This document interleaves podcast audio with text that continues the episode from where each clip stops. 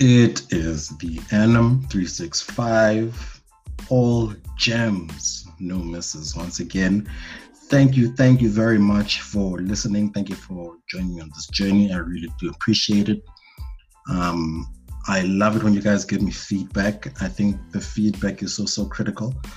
I also think the feedback um, beyond, oh, wow, what a great episode, is important. You know, I'd like to know where you guys think I can improve. Obviously, I try to be very vulnerable on this platform, so you know, it's it's beyond just creating content. It is this is a platform for authentic conversations, honest conversations, and I and I feel like whoever comes onto this platform should feel free and honest enough to say whatever on their mind.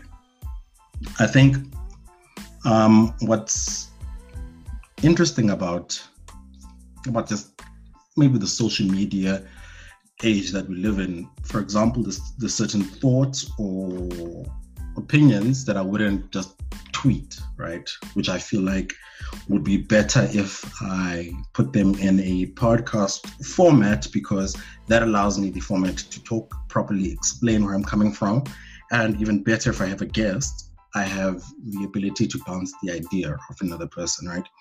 So that's what this is. This is a platform for honest conversations, for people to be wrong also. Um, I think what I do sometimes, I try to be a little bit of a contrarian and a devil's advocate, which is fun, right? Um, but which is not always necessary. I think in the in the podcast with Candace, I said, look, patriarchy doesn't actually need a devil's advocate. It you know, there's certain things that I don't, I don't think you really need to play devil's advocate to get a point, a point across and to challenge conventional thinking and understanding. And that doesn't mean that you don't challenge convention, conventional thinking and understanding. It just means the manner in which you challenge them is not coming from a devil's advocate position or a contrarian position. So I think I try to do that a lot with, with this podcast. Unfortunately, everyone that's on this podcast so far, well, not everyone, yeah, everyone that's on this podcast has been a friend of mine. So obviously, our views are very similar. Um, we differ here and there, but yeah, I'm working on that. I'm working. I wanna, I wanna have my my views challenged a little bit more. I think, I think having yourself challenged in a in a safe, open space is, is so, so, so important. And what I also like about this podcast and this platform is that I believe that if I say something controversial, which which I think is controversial because the majority of people don't follow that particular um, train of thought, um, my understanding is that you guys will call me in as opposed to calling me out. And yeah, I think I think that's that's very good for it. it creates a safe space. But on top of that, I think it's so important to talk reckless, you know. I wanna talk reckless, allow the honest, undigested um, opinions and views come out because I think sometimes, even if the opinion of you is not properly thought out, I think that gives us a very accurate um, representation of where the human is, you know. So if for example, and obviously this is a this is a very extreme example because I know it's politically incorrect and unpopular. For example, if someone is sexually assaulted and I say, well, what were they wearing?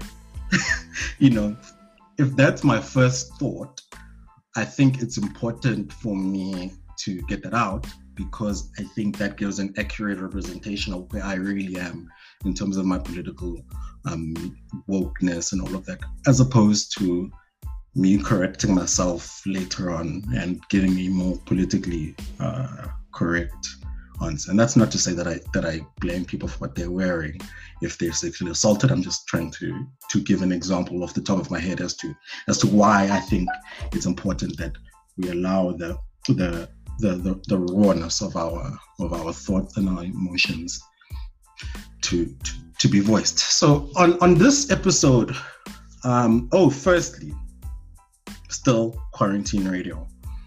Um, if you're seeing the video of this episode, which I do post like long, long form, like semi-long um, clips of the of the podcast onto um, the Anim's IGTV.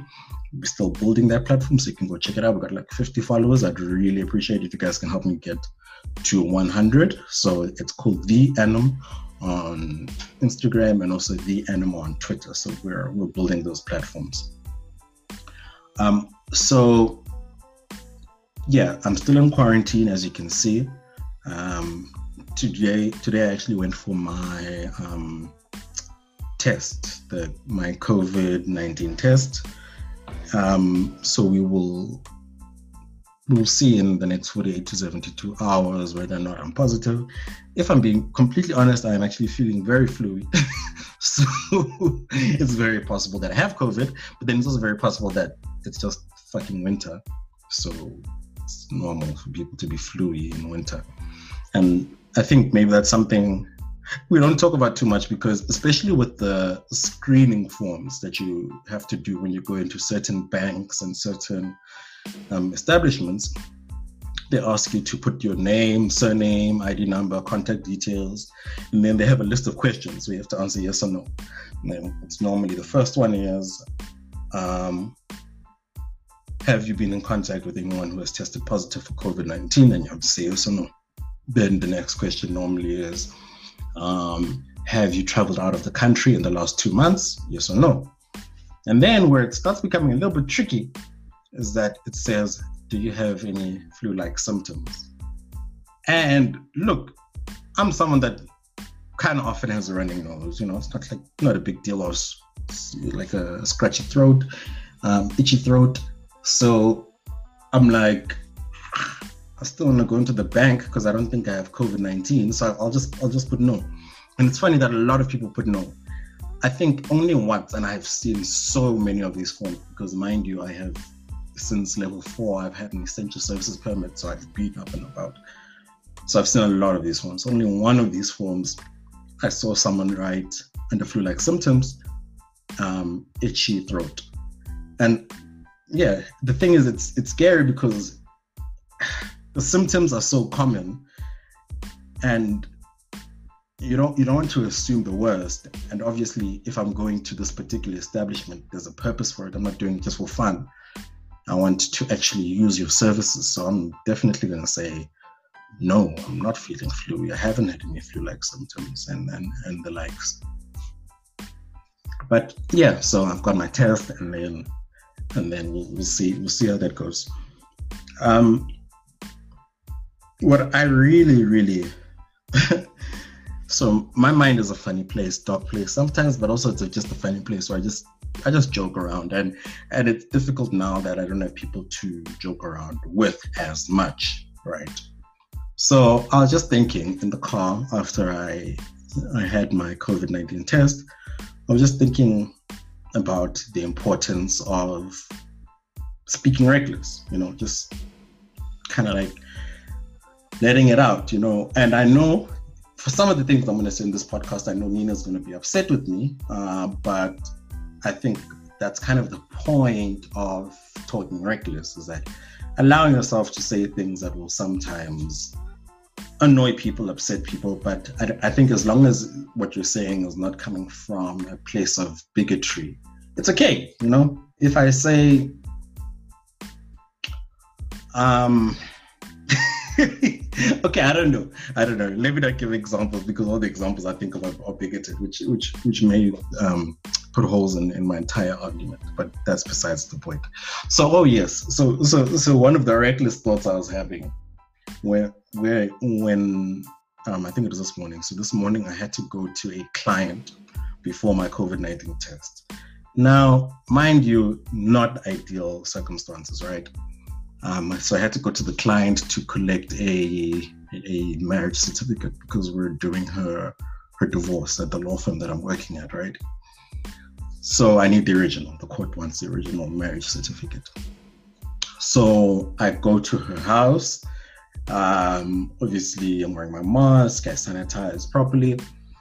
Um, I get there. She she opens the gate. She puts it on the floor and then she steps away, and then I go there and I pick it up. Obviously, we're trying to maintain social distancing, right? And the uncomfortable truth of of maybe who I am, right, is that this this client is very attractive. She's she's beautiful, right, and she's actually a celebrity also, right. And then my thought, my first thought is, is it illegal for there to be attorney client relationships, right? And then my second my second thought was, okay, okay, it's definitely not illegal. Is it unethical? Right? And then when I asked myself, is it unethical? I was thinking, is it unethical or is it just frowned upon? I mean, there's a very big difference between the two. If it's just frowned upon, you know, it's not that much of a big deal. You can kind of do it. It's not it's not wrong, but society will look at you funny. And also, and, and those are the sorts of thoughts that I have because I am who I am, and not every single thought that I have is going to be politically politically correct, right? And I think sometimes it's important that we say we say the uncomfortable things that are true, right? Sometimes in this overly politically correct world that we find ourselves in, we don't say what's true because we don't because it is not politically correct, right? And yeah, like I'm saying, as long as I think it's re- what's very important is, is as long as you you know how to control yourself and you're not infringing on the rights of another person. I think that's where you can kind of say whatever you want to say, no matter how reckless or frowned upon it is by society. So let me break that down a little bit when I say two levels. Number one, you don't act upon it. And number two, you're not infringing on the rights of another person. So when I say um, you don't act upon it, I may have that inappropriate thought about the client, right?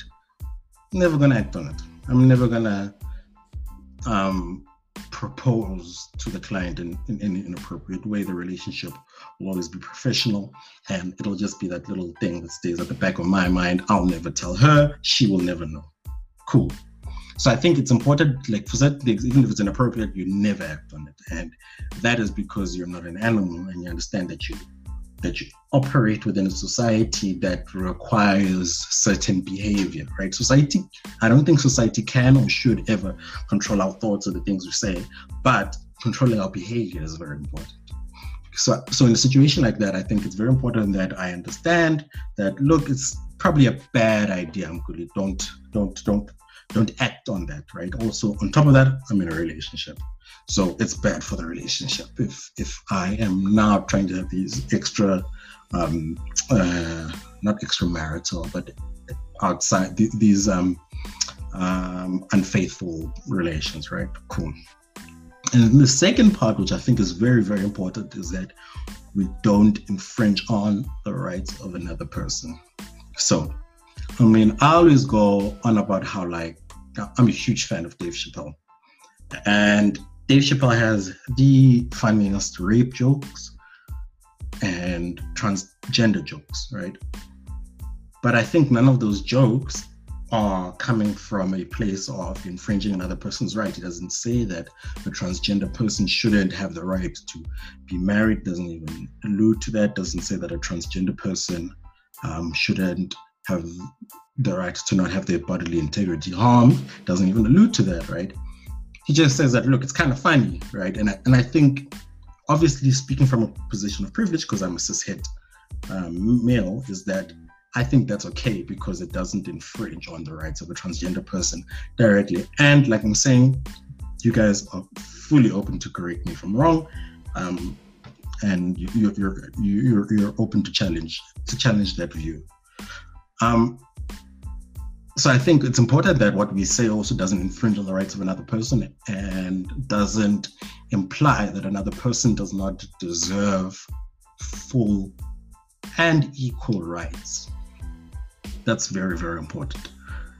For example, I sometimes get so frustrated with women um, the women in my life, may make jokes about women, but I'll never in any way make a joke where I, where obviously where I feel that I am implying that women shouldn't have the same and equal rights to men in the various um, uh, facets of society, whether it's in the home or in the workplace.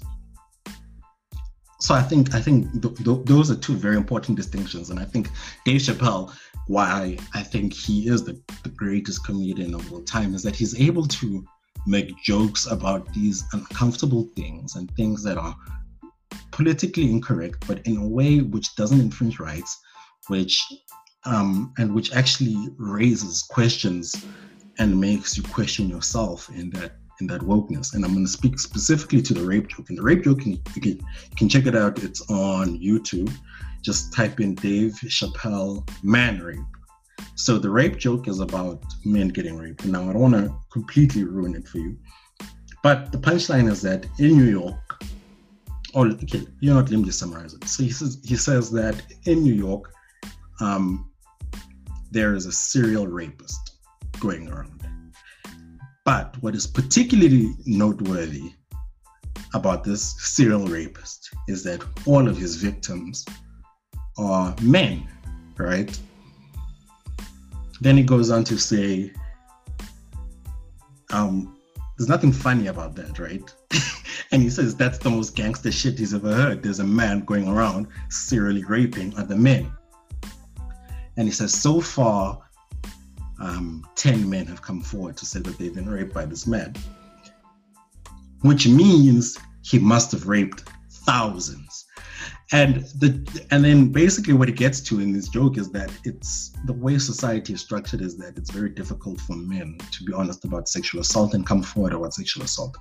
So he makes a rape joke, but he also points out a serious problem. And you could say that problem is a is a direct um, result of patriarchy, right? And and bell hooks, and I say this on virtually every platform where I speak about patriarchy, is that bell hooks does say that patriarchy. I mean, men are the men and young boys, rather young boys, are the first victims of patriarchy because patriarchy forces us to kill the the the, the sensitive and emotional sides uh, parts of ourselves, right? And that goes to also us not being able to speak, that we have been dehumanized and violated by another person, specifically another man. And it, it, it, it, bothers me. Actually, let me talk about this one for a little. It really bothers me, particularly when you look at the Kevin Hart situation, um, the Kevin Hart cheating situation. So maybe the thing about short men, I'm kind of similar in the sense that, look, I love women. It's like any beautiful women. I just love being in their presence. Before I was in a relationship, I would randomly just buy beautiful women stuff, drinks, flowers, just because I can, not without any expectation of getting something, just because I think it just makes me happy and it, like do that sort of shit, you know.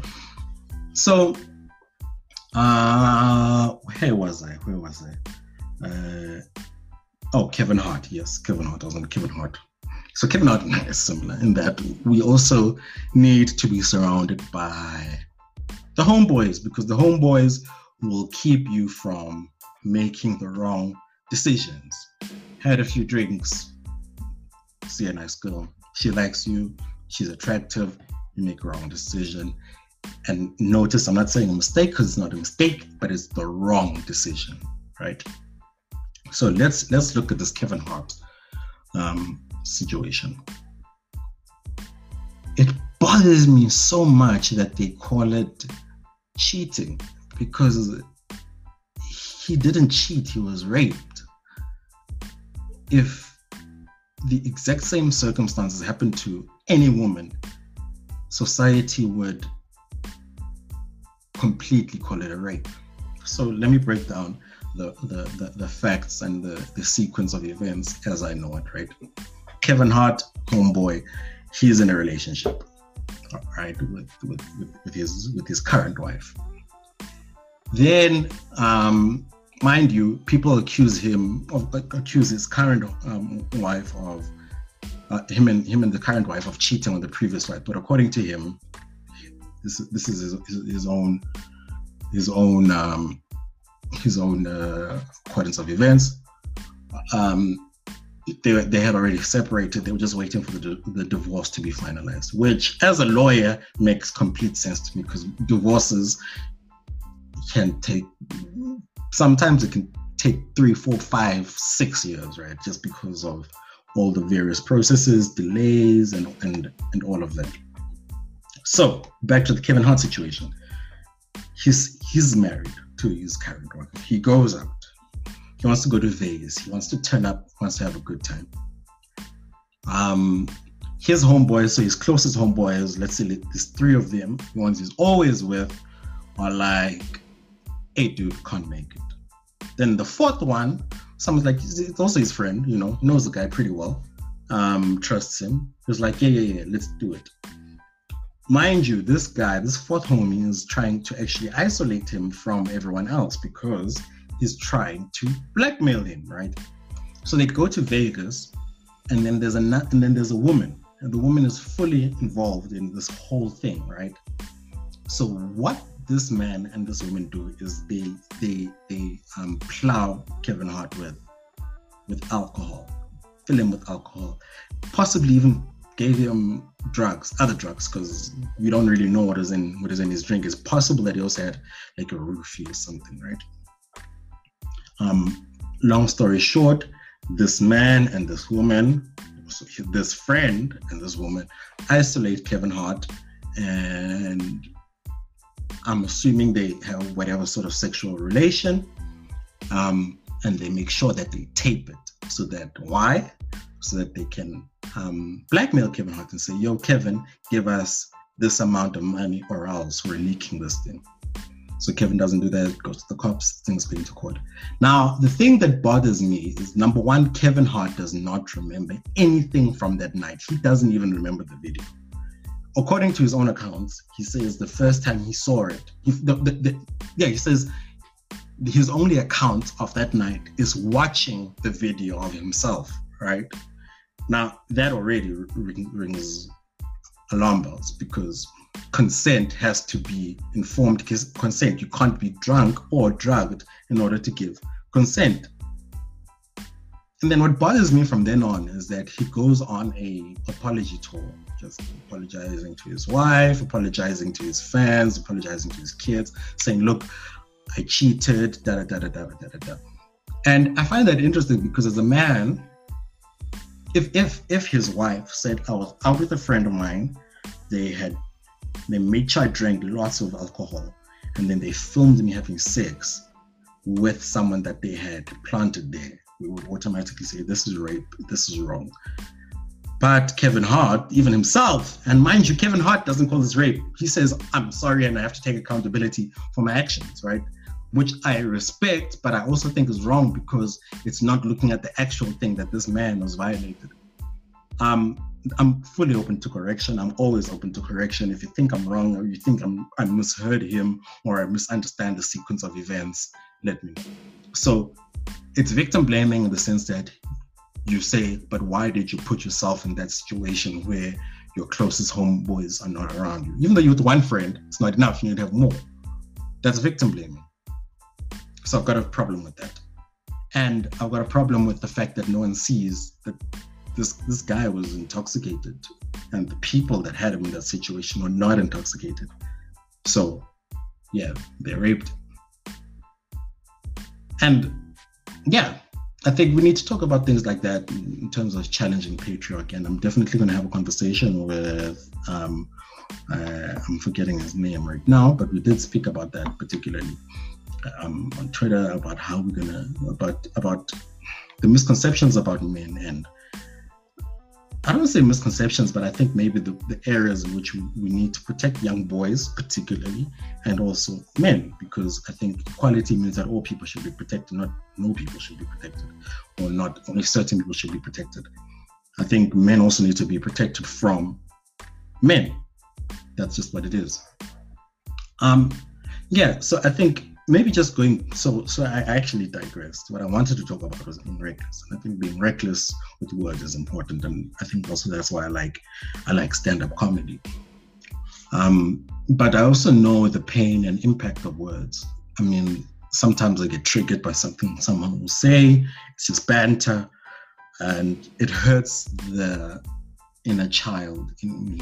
You know, it it it it it. it it triggers an emotion or a situation that I was in as a child where I had no control and it was just purely pain. And it's not nice. And you want to cry actually sometimes. But it's not like it's you crying, it's the inner child in you which is hurt and which is crying. And it'll be something stupid. And when I say stupid, I, I'm, I'm using the term lightly, but it could be something stupid like your some friend took your toy from you, right? Now, as a grown adult, you know, you're not going to get emotional about someone taking something from you. You're going to like give my shit back, right? But the inner child in you doesn't know that, and then and when you go back to that moment, the emotions are still very raw and they are still childlike. So maybe it's it's like a crystallized emotion that can't grow, even though you emotionally have grown past that point. And whenever that emotion is triggered, the same emotion comes as though you were at that age. So I so so I, I know the impact and the the pain that words can cause. And I think that's maybe where talking reckless has its downside, right? And I say it has its downside because I think talking reckless is is, is, is good because, for example, the more reckless I talk on this podcast, the more I open myself up to challenge, right? And if I open myself up to challenge, my reckless thoughts can be changed. And I think that's very important because I think the only way we can really advance as a society is if we allow people to get those let them say what they that racist thing that they're that they're feeling but just make sure that your argument against that racist thing is strong enough to counter it and we also have to be able to avoid those sorts of confrontations with people that are just going to gaslight us. We can't allow ourselves to be gaslit. We need to only be having these honest, raw, reckless conversations with people that are willing to listen and people that are willing to learn. And that's so, so, so, so important. I've seen people learn. I have seen people unlearn and relearn. And I think the only way we can advance as a society is by creating that space for people to to do that. And if we become overly politically correct because we're afraid of hurting emotions, people won't unlearn, people won't relearn. And instead, what they'll do is they will find more um, covert ways of of enacting that bigotry, which number one infringes on the rights of other people and attacks them on a, on a, on a more fundamental level.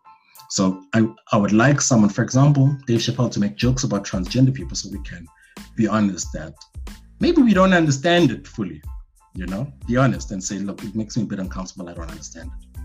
As opposed to me keeping quiet and then when I'm in a position of power, I enact policies which marginalize transgender people, but not directly, indirectly.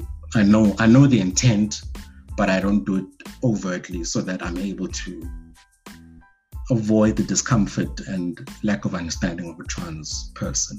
And by the way, I'm I'm not saying I particularly have an issue with trans people. I'm just trying to give an example of of where I'm getting at and, and the importance of speaking reckless. And I wish companies and I wish um, businesses, government would allow people to talk reckless a bit more. The, the right people, it's difficult to say which people are the right people. And I think that's that's a conversation we need to have. And we also need to understand what are the limits of talking reckless, because there have to be limits, you know. Um, you can't just joke talk about rape like it's not having the, the vast majority of women, if not all women in this country, some um, some indirectly, many directly. You know, so you can't just joke about it um, um, just uh, lackadaisically. So where you don't care about what what the effect of your words are. Yeah. so anyway, uh, next episode I want to have a guest definitely. Um, thank you very much for listening. Uh, yeah, still quarantine. Hopefully, get good news in terms of the the the, the COVID nineteen results, and yeah, I think please guys remain reckless. Say what you want to say, get it off your chest, but also be willing to be called out and be willing to change that reckless view. It is the Yanam 365. Not a single miss, only hits. Thank you very much for joining me.